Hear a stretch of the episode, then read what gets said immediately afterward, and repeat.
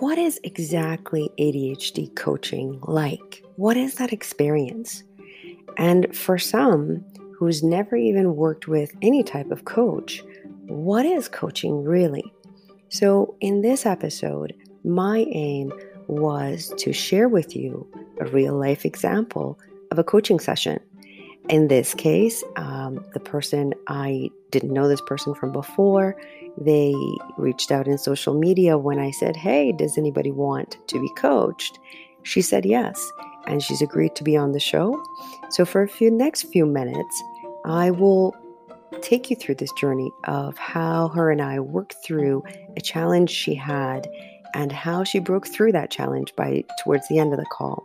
So you get to feel and experience what it's like to be in this coaching session. And really, to me, it was inspiring to hear that at the end, because I go in with no expectations. As a coach, I have no agenda. My agenda is my client's agenda. I am there to explore with them and be curious and see where the conversation goes. And in this case, she had a breakthrough. So I hope that you get inspired and get some clarity on what the heck is ADHD coaching after all. And if you're a coach listening to this, know that, yes, there's thousands of ways that this call could have gone and other ways and other questions that I could have asked. So there's never a right or wrong, so long as that person gets to a moment of shifting their mindset, shifting a perspective. That's all that really happens or matters. So I hope you enjoyed this episode.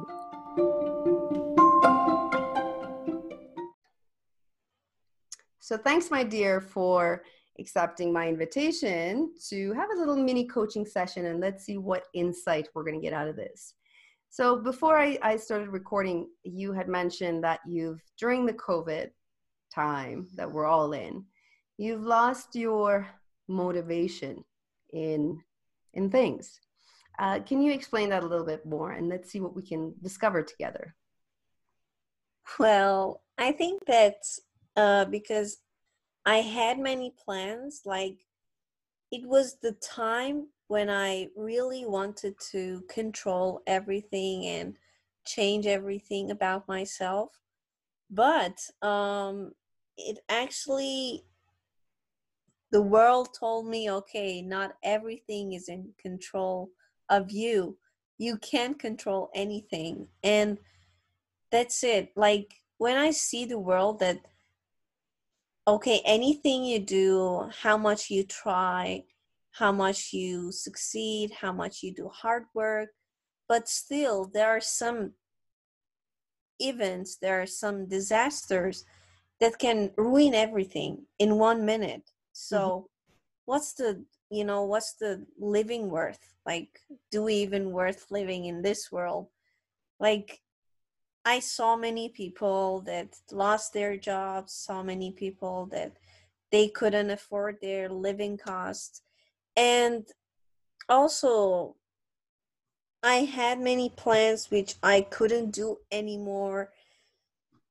So, yeah, I think that's why it made me so disappointed, because kind of the world told me, okay, you can't control anything, even if you are smart, even if you are hardworking, even if you are doing good and keep going, you still can't control anything. The world can do anything to you and ruin anything, ruin any plan. It's just that the world is so, accidental, and everything's based on plans. So that makes you nervous and make you less motivated. Okay, what's the point of doing something if I know that there's going to be a disaster that could ruin this? What's the point of doing or trying? Wow. So we got a deep one here. Yes. I really relate to what you're saying. You're right, because within matters of days, everybody's plan changed, and it changed pretty fast and unexpectedly, and no one really, kind of prepared for this, I guess. So thank you for bringing that to light and sharing it with me. There are a few questions that I like to ask you, and there's different ways we could go about this. But one sentence that kind of jumps out at me is, the world told me that I can't control anything. And as ADDers, control is very important for us. Oftentimes we control so that we can kind of stay focused, to remember things, to manage our brain, to ensure we have the right amount of brain juice in order to go through our day. So control is something that we need, if you will. Yes. So in your case, can you tell me, what does control mean to you?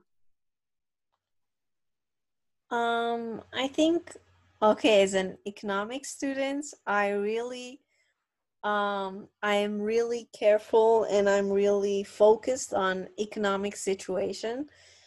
So I immigrated, or I started living in a country which is wealthy. Mm-hmm. And I was saying, okay, this is where that everything's constant, everything's sustainable, and everything's good, stable, and I can do good. But I didn't know that, okay, there will be an economic global recession.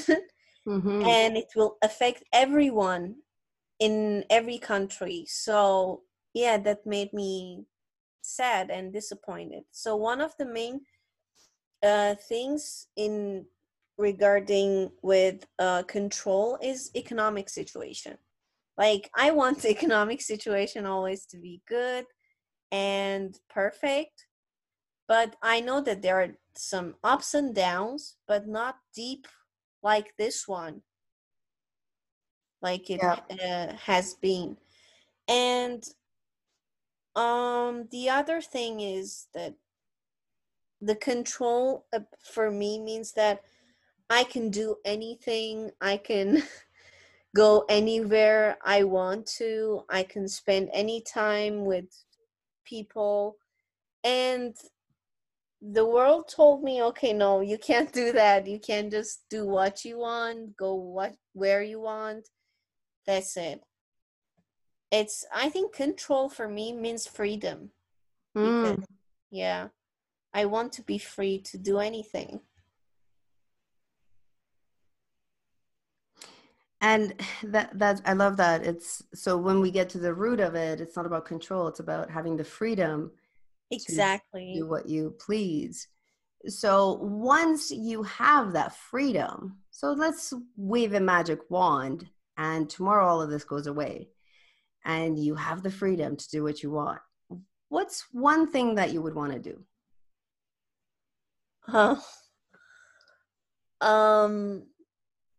I think, well, I want to travel.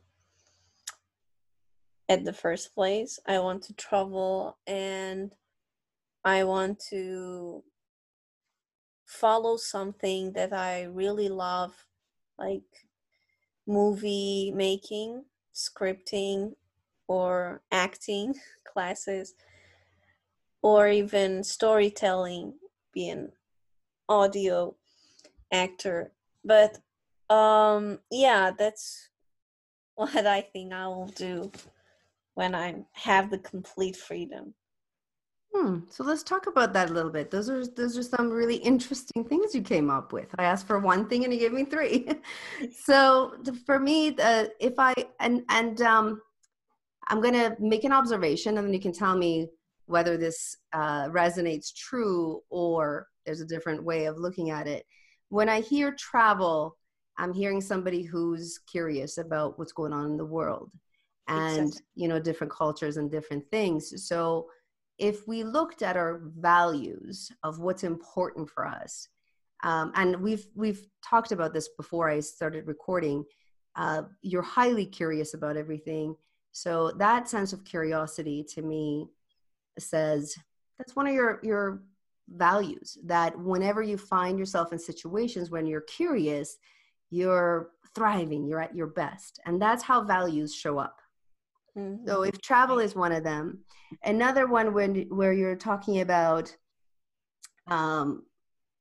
the creation of storytelling,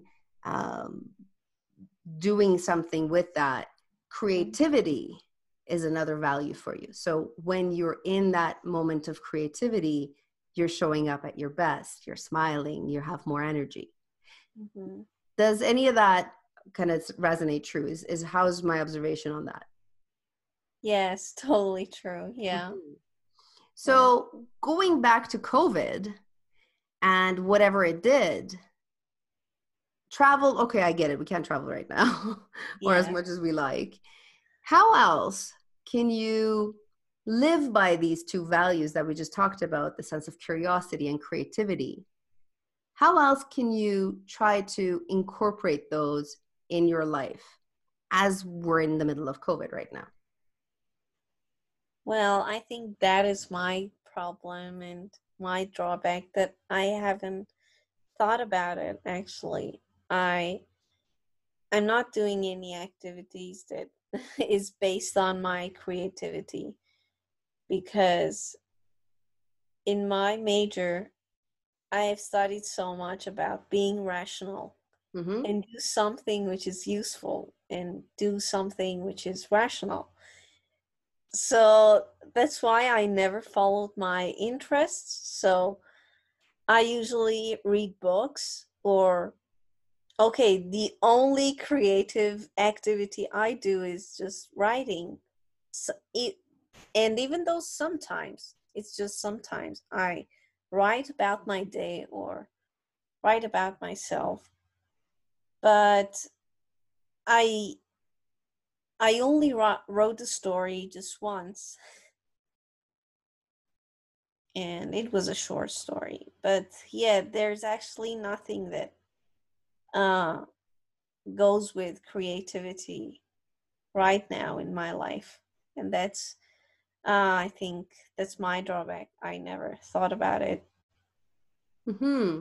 So if I could share with you a little bit of a benefit of why, when we work with our values, the shift that happens. Would you like to hear that? Of course. I really want to. Yeah. So one of the things about values is when we go about our day aligned to these values and knowing that they fuel us, they become our true north. They kind of give us direction for our day. They give us the motivation we need to go through our day.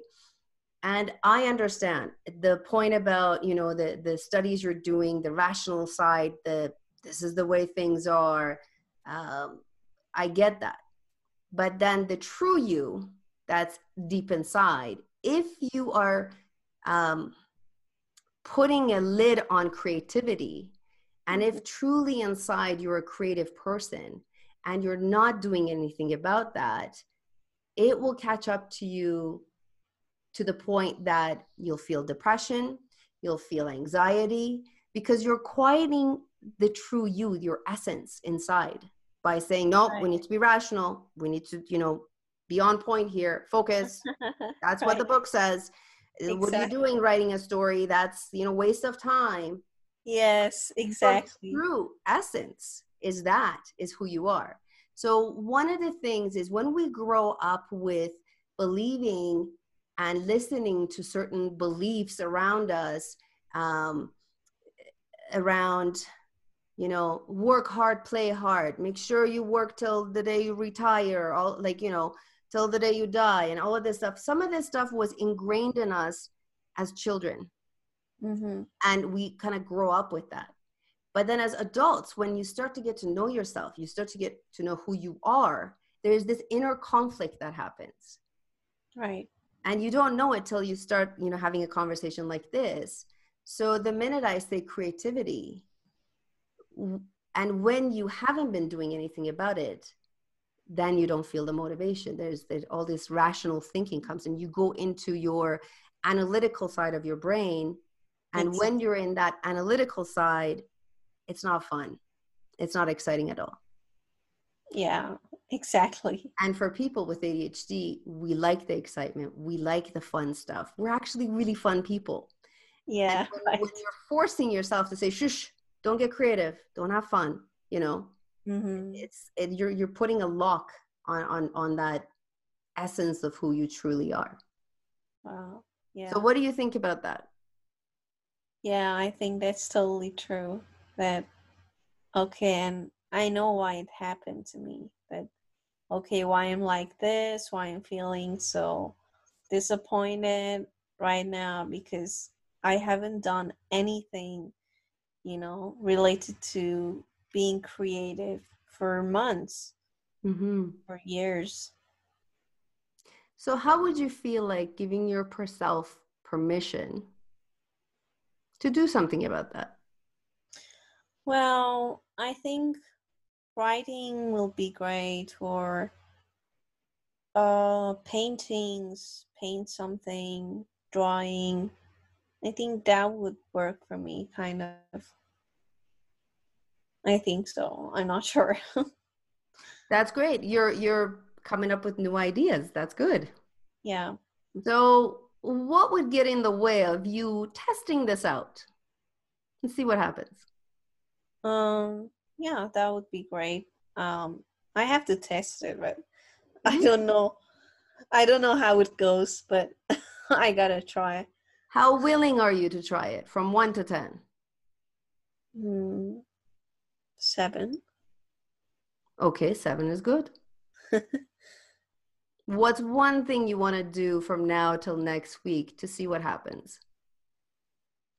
Well, I think I can do the writing. I can write stories. Okay. So that's great. Yeah. My question to you is, we started this conversation with control and COVID is controlling things. You know, I lost control. Yes. I heard a shift in you. What did you just learn in this short conversation we had about yourself? Well, the amazing thing is I actually found out that, okay, my true self, what I truly believe in, what I really like, I've been hiding it for years in myself. And I think that's what was hurting me. But I should care about it and listen to it and actually start doing doing what I like, but stop being so rational. Yeah. I think that's what I learned today. How are you feeling? I'm feeling so much better that, okay, I discovered a big part of myself, which I didn't recognize, didn't pay attention. And I ignored it for many times. Yeah. Nicely done, my friend. Nicely done. Yeah. Thank you. Thank you for this time with me and sharing this with me, and enjoy your insight. It's a good one. Yeah, that was perfect. Thank you so much for your help. You're welcome.